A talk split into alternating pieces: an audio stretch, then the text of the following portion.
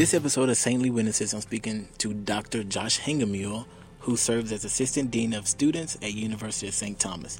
Today he's going to share his faith journey in the Catholic Church and uh, highlight his position in higher education. So thank you for taking the time to come and give us your story today. Happy to, happy to. Thanks for inviting me. So, um, how we got acquainted? Because I always start this off on how we got acquainted. Um, I just always notice Josh's content, and I always, since I'm an educator, I do like to keep people who work in higher education and public education in my circle, just as you know, resources to see what's going on in the field of education and in higher education. And so, um, I noticed when I started this program, I said I definitely wanted to get his, you know, two cents on how his faith impacts uh, his role as a dean of assistant student. So that's how uh, he came on the show right here. So that's great. So uh, the first question we usually talk about, you know, your faith journey, and for what I understand, you are a cradle Catholic, right? Yep, sure am. So give us your, you know, your faith journey from like early ages, upbringing. How was your faith um, formation, middle years, and how that led you to where it is now?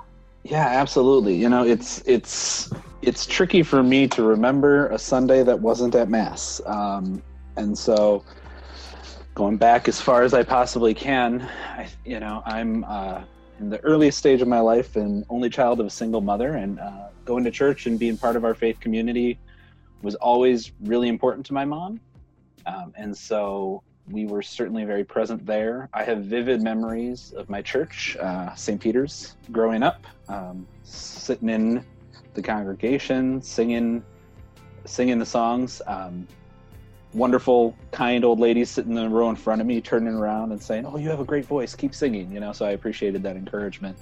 Um, I have a great congregational singing voice, not a great soloist voice. That's what, how I like to describe it. I'm happy to sing loudly in in the pews, but that's that's my role.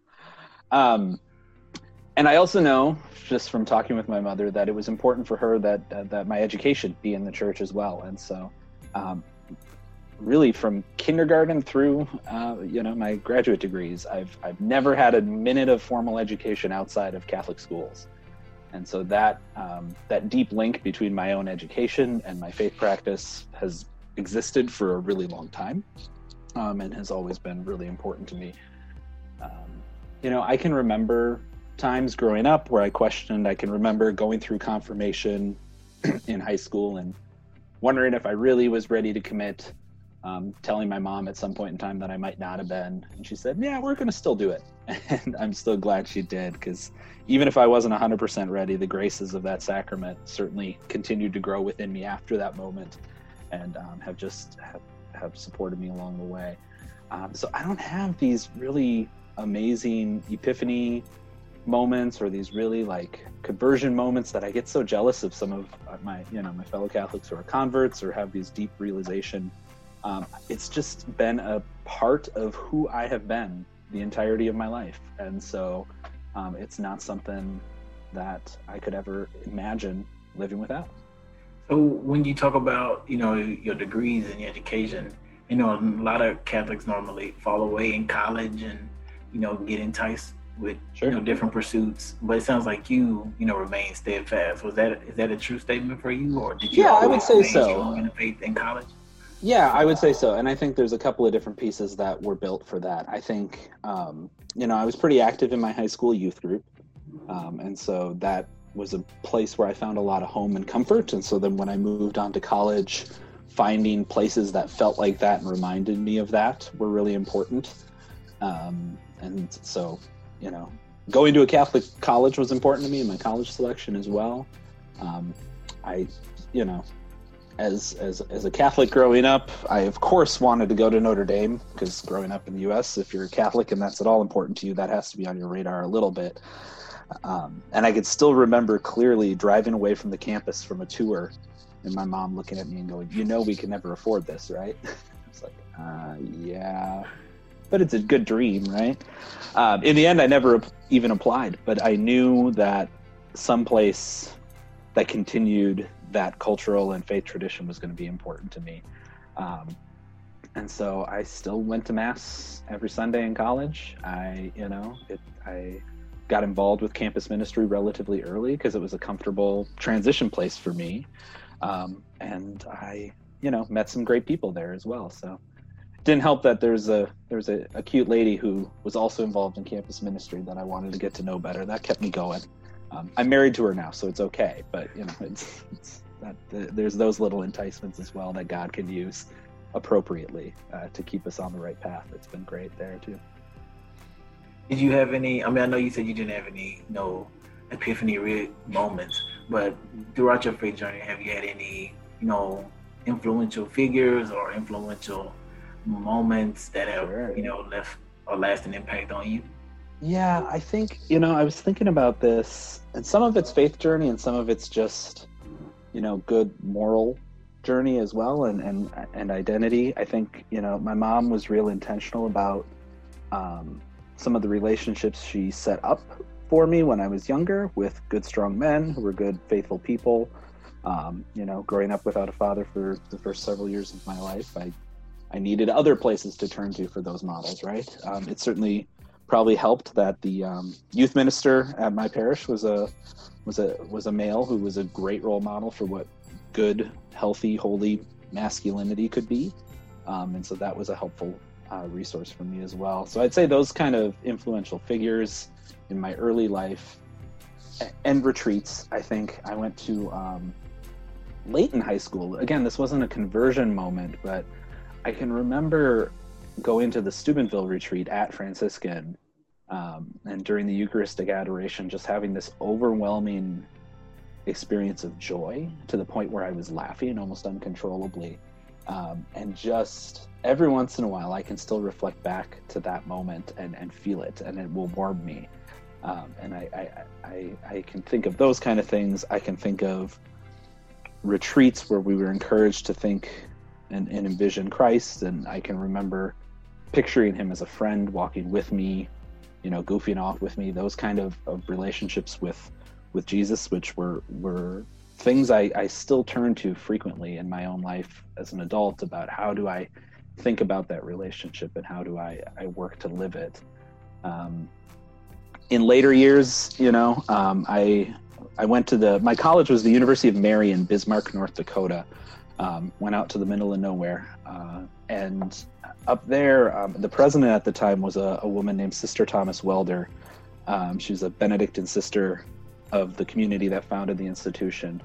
And her tremendous wisdom and leadership, coupled with her deep faith, um, is certainly something I look to a lot. She just recently passed away. We were really sad to lose her, but um, her her gift of combining a really practical you know wisdom and intelligence and work i mean she was the president of a university she, for for a number of years she certainly had great worldly tasks around her and yet never lost sight of the greater goals and where her gifts came from and the grace she had and where that came from um, was was certainly a beautiful thing to look for as well mm-hmm. thank you for sharing that yeah. so when you talk about you know converts to the catholic church and those discerning mm-hmm. them possibly joining, what would you say to that person on why they should come to the church?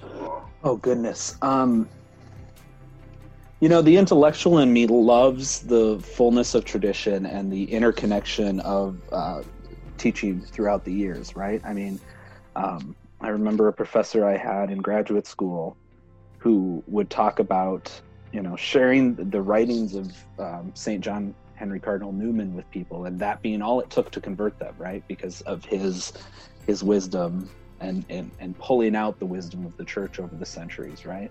Um, and so I, I, certainly think there's many roads to conversion. It doesn't have to be um, this deeply immediate, momentary spiritual experience. It can it can come in a lot of different ways. And so I would say never never doubt or feel bad or weak about what's drawing you to ask the questions or look at it a little bit differently. That would be one thing. Um, and then the other thing I would say is I can't compare it to not being in the church because I've never felt that, but I have um, loved, deeply loved the feeling of home and, and family that comes with the church in my experience. Um, you know, I think small example a handful of years ago my wife and i were privileged enough to take a trip to the czech republic with her family. And um, it was important to us that we got to mass and we went to this mass in this little uh, church. I can't even remember what town it was but they weren't speaking english at the mass but i was still present. I was still there. It was still the same mass that we would have been praying if i had been back home in minnesota on a sunday right? And um, so even from the practice of, of this universal community um, has has always been a reassurance for me, has, has been a place for me to feel welcomed and at home. And I know not every Catholic always feels that. I know that there are barriers and challenges in every church, but also I think I think folks can find a place as well. Yeah, gotta love that marker universal. Yeah of the church. Yeah, it's one of my favorite things. So I think we as American Catholics lose sight of it so often that we think the only thing that matters is what's going on in the U.S. and um, the the globalness of the church is just um, overwhelmingly beautiful uh, when you when you actually step back and can step out outside of yourself and your own experience to to view it. Oh yeah, yeah. Many different rites, many, and you know, the Catechism also talks about liturgical diversity and you know yeah. being open to that. So that's a good point. A very good point. So now you're gonna go into the human interest component. And so sure. the, the introduction, you know, I mentioned that you know you work at University of St. Thomas and you mm-hmm. assistant dean of students. And I'm wondering, and I noticed that you had this real rocking, you know, dissertation online on the charism did your homework, yeah. Yeah, you had the charisms in you know higher education. So I'm sure. wondering, like, how did you get? What influenced you to, um, you know, work in higher education? So, um, actually, when I started my undergraduate degree, I initially thought about being a youth minister in, in a parish work. And um, for a variety of reasons, drifted away from that, started to explore some other things. Um, but then late in my uh, senior year, I actually um, was looking at law schools. I was planning on going to law school, possibly, you know, I had done an internship in politics, was really interested in that kind of work.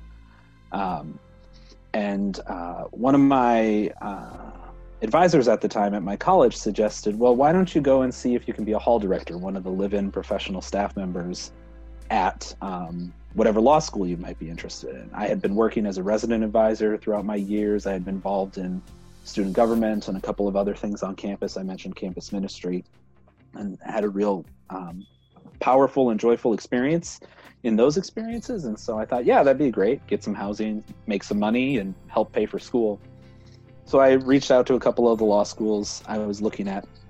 And um, one school wrote me back. Uh, someone from a residence life department there wrote back and said, well, we do have folk uh, positions that are like graduate assistantships for our graduate students, but normally they're for folks who were in our master's program focused on doing the work of student affairs, which is not something I had ever thought of before. Um, but in that email, reading it, maybe that was my epiphany, not a faith epiphany, but a professional epiphany. I realized that I was getting prepared to choose a law school and a law program based primarily on where they would hire me for a hall director job. and so it became very clear where my priorities were very quickly once I once I realized that and kind of did a 360 and um, thought about and considered going to grad school um, for student affairs, for working in higher ed administration, for working in the outside of the classroom experiences of college students. Um, and I remember telling my mom, you know, that hey, fall of my senior year, I'm going to change my career directions. Um, and her immediate response was, You know, this sounds more like you. This sounds more like what you initially were thinking when you were going to college. This feels connected to that. And so, um, I, between that and some other folks in my life, I knew it was right. I knew it was the right direction. And so that's how I started. Um, I sometimes say that in uh, in undergrad I majored in extracurriculars because I probably spent just as much time doing those kind of outside of the classroom activities as I did doing my homework. And so um, that's what led me to the work. And then the opportunity to do it at a place um, that linked with my faith, that continued that education um, and that educational practice in my faith um, was really important to me um, in a lot of different ways. And so I did, while I was in grad school, I was attending a Catholic institution. I was working at a different private institution for a while that wasn't Catholic. And I, I felt, I liked that school. I learned a lot. It was a really robust experience, but I never felt at home there the way I have in in the Catholic settings I've worked in and and had been in prior to that. And so um, that's probably the direction that took me there uh, the most. And then you mentioned my dissertation. The work I'm, I'm doing is is recognizing that a lot of folks who work in my field there aren't as many people who are intentionally choosing a Catholic institution the way I am. I did. Um, and that's fine. There would, many people can work at many different places, but I think trying to develop a deeper understanding of how we uh, develop and form people to work in these institutions um, in a way that enlivens and enriches and lifts up the identity. Um, all too often, um, folks in my field or in, or in higher ed in general who work at a Catholic institution might talk about the Catholic identity as a barrier as saying, well, because we're Catholic, we can't do this, or we can't, you know, say this, or we can't have this event. Um, and those things might be true, but it's all a deficit mindset to that identity. And to me, I want to help us unearth and prepare people to to really think about the gifts and the fruits that the identity can bring um, to the work, and uh, prepare people for that. Mm yeah, real rocking research that you did. I'm Thanks. still reading it, but it was really, it's, really good. You know, there's a book chapter somewhere that I got converted into, which is more of a like a six page version of it instead of however many pages what you're trying to read is. So maybe I could send that your way. That would probably be. I don't recommend anyone read it beginning to end. That's not what dissertations are for, right? There's for us to put in a binding and on a shelf and put letters after our name and then do other work after that that hopefully is just as meaningful or more. What are some experiences that you gained from you know working in higher education? Sure. Um, it's been a real joy to work with um, students who are struggling or at various stages in their own faith journey. And again working at a catholic institution we're able to talk about that whether they're Catholic or not. Um, and it's it's been kind of beautiful. Um, my first job at St. Thomas was actually a hall director, um, where I was a live-in staff member, and I had a team of undergraduate students who were my RAs, and um, a couple of them, a handful of them, were Catholic, and we had deep conversations about their faith journeys. Um, and and learned a lot together, and to be able to take some of the challenging issues that they're struggling with and unpack them together and work together with them um, has has also been a joy. Um, one of those guys from that first year um, of my team, actually two of them from that first year of my team are now priests, and I'm not taking any credit for that at all. They were deep holy men long before I ever met with them, but um, that's been fun to to see their lives lived out in that way as well. What's one um, you know challenge that you've experienced while you know pursuing sure. higher education as a profession? Yeah, I think um, you know, I higher education in general, um, and probably the field of student affairs has a reputation of, of being highly liberalized right now. Um, and, I don't want to get into politics. I have a lot of d- different things about that, but I do think there's sometimes challenges, particularly at a Catholic institution, between what the higher ed world as a profession might want to push or advance or, or take as best practice. And what 2000 years of church teaching maybe tell us isn't quite exactly the fullest expression of the person or is not the, the the strongest way to push forward. It's it's complicated conversations that i think um, in the busyness of our world it's hard for people to take the time to have them um, sometimes. And i think um, what one of my challenges is getting people and myself to slow down enough to have those really rich dialogues about important topics in a way that um, leaves people still feeling okay about working together, about advancing together, about doing the work of, of supporting students that we need to do. Um, it's real. It's fun. I'm sure Catholic higher ed or higher ed in general is not the only place that that exists. It's got to exist probably all sorts of places, but that's definitely been one of my experiences. Mm. So the last question, now that you've given us all this information about how the church has nourished you from, you know, the early ages, early years, and you know, guided you all the way to now, how have you managed to, you know, insert your Catholic faith in your position as um, assistant dean of students? Sure, sure. Um, you know, some of it is um, being a person to raise that perspective in meetings or conversations, right? Um, some of it is, um, you know, I'm in Minnesota. I'm in the Twin Cities of Minnesota, where we recently had, you know, the murder of George Floyd and the response to that that kind of sparked across the nation.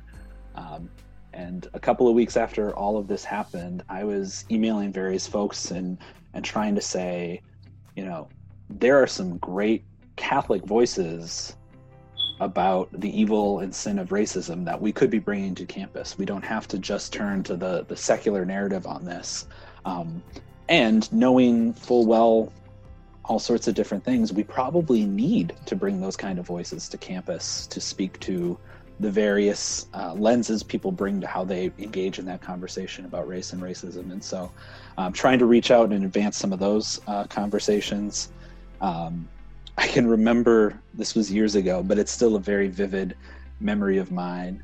Um, I was working in residence life. I don't think any of the people who were there are still working there. Um, but we had a meeting with someone from development who was new to the university and just wanted to better understand all the work residence life was doing. And the person asked, and so what about the Catholic identity? How does that play out in um, the work that residence life does? And I was sitting at the other end of the table, and every head turned to me because I had already made myself known as the person for whom that was really important and could speak to that. But I was able to, and I was able to bring that conversation. And I think people will, um, you know, close colleagues who are looking for a little bit of insight uh, will reach out to me and and and know that those things are important to me, and we'll we'll seek some guidance. I think we've also um, I've also tried to um, use my faith to gain greater trust and um, collaboration with some folks at the university who might, especially students who might be less inclined because of whatever biases they bring to trust folks who work in my division, right? I mean, I think um, again with kind of that political viewpoint that people have about university professors and administration sometimes some students don't see us as approachable or willing to listen and so i've tried to um, in putting my faith forward advance myself as a person who can be trusted for conversations and then try to dive deeper um, into some conversations about some hard issues with students who might not normally um, be doing that, that that kind of work. And then just in nourishing me um, you know one of the aspects of my role that i don't doesn't lead in my bio but i've you know participated in aspects of our um, sexual misconduct policy and investigations and those are, are deeply deeply hurtful for so many people and they are heavy and it's a lot you know. The burden that i carry when i do that work is nothing compared to the the burden that the the survivor is carrying obviously or the you know the accused. But um, that can be a lot to to carry and so just being able to pray um, and ask god to help me carry some of those heavier moments has been really essential uh, for me to be able to keep doing some of that work. Man i want to say thank you for um, doing the hard work and you know being a light on your campus in regards to human dignity and, and worth man and so it takes a lot to do that i'm sure and i'm thankful that you in that position to do that. I'm happy and, to do it, yeah. And as we wrap up this interview, you know, one thing I wrote down that I thought, you know, really sounded great is, you know, when you talk about your faith journey, you talked about mm-hmm. how, you know, you there was a time you never knew the church. In the church, from what I understand, it sounds like the church has always been a mother to you. And I think that's a, a good, you know, image for the church that we should all have is that the church is you know, it's more than just hierarchy and prelates yep. and bishops, but she's also, you know, a comforter and someone who can guide us faithfully um, in life. So I just wanted to share that with you. That's something I thought Thank that you. was Yeah. super super rewarding. Yeah, Um, the the image of God as Father, well, really important and really beneficial to me. Um, Church's mother and our Blessed Mother have been definitely places I've turned to a lot, um, having grown up with my mom, such an important role in my life. So, but thank you. That's that's deep. deep. Yeah, yeah. So I don't have nothing further to say, but I just wanted to thank you for your time, and you know I will keep you in my prayers for your vital work that you do, and you know Thank you. molding minds in in college. I know it's not easy, but you know God has pointed you there to do the work, and I pray that you continue to you know live that out as we He wants you to. Thank you. Thank you for your prayers, and I, I'll pray for you as well in your work. Thank you. And so this is going to conclude this episode of Saintly Witnesses. Stay tuned until for the next episode.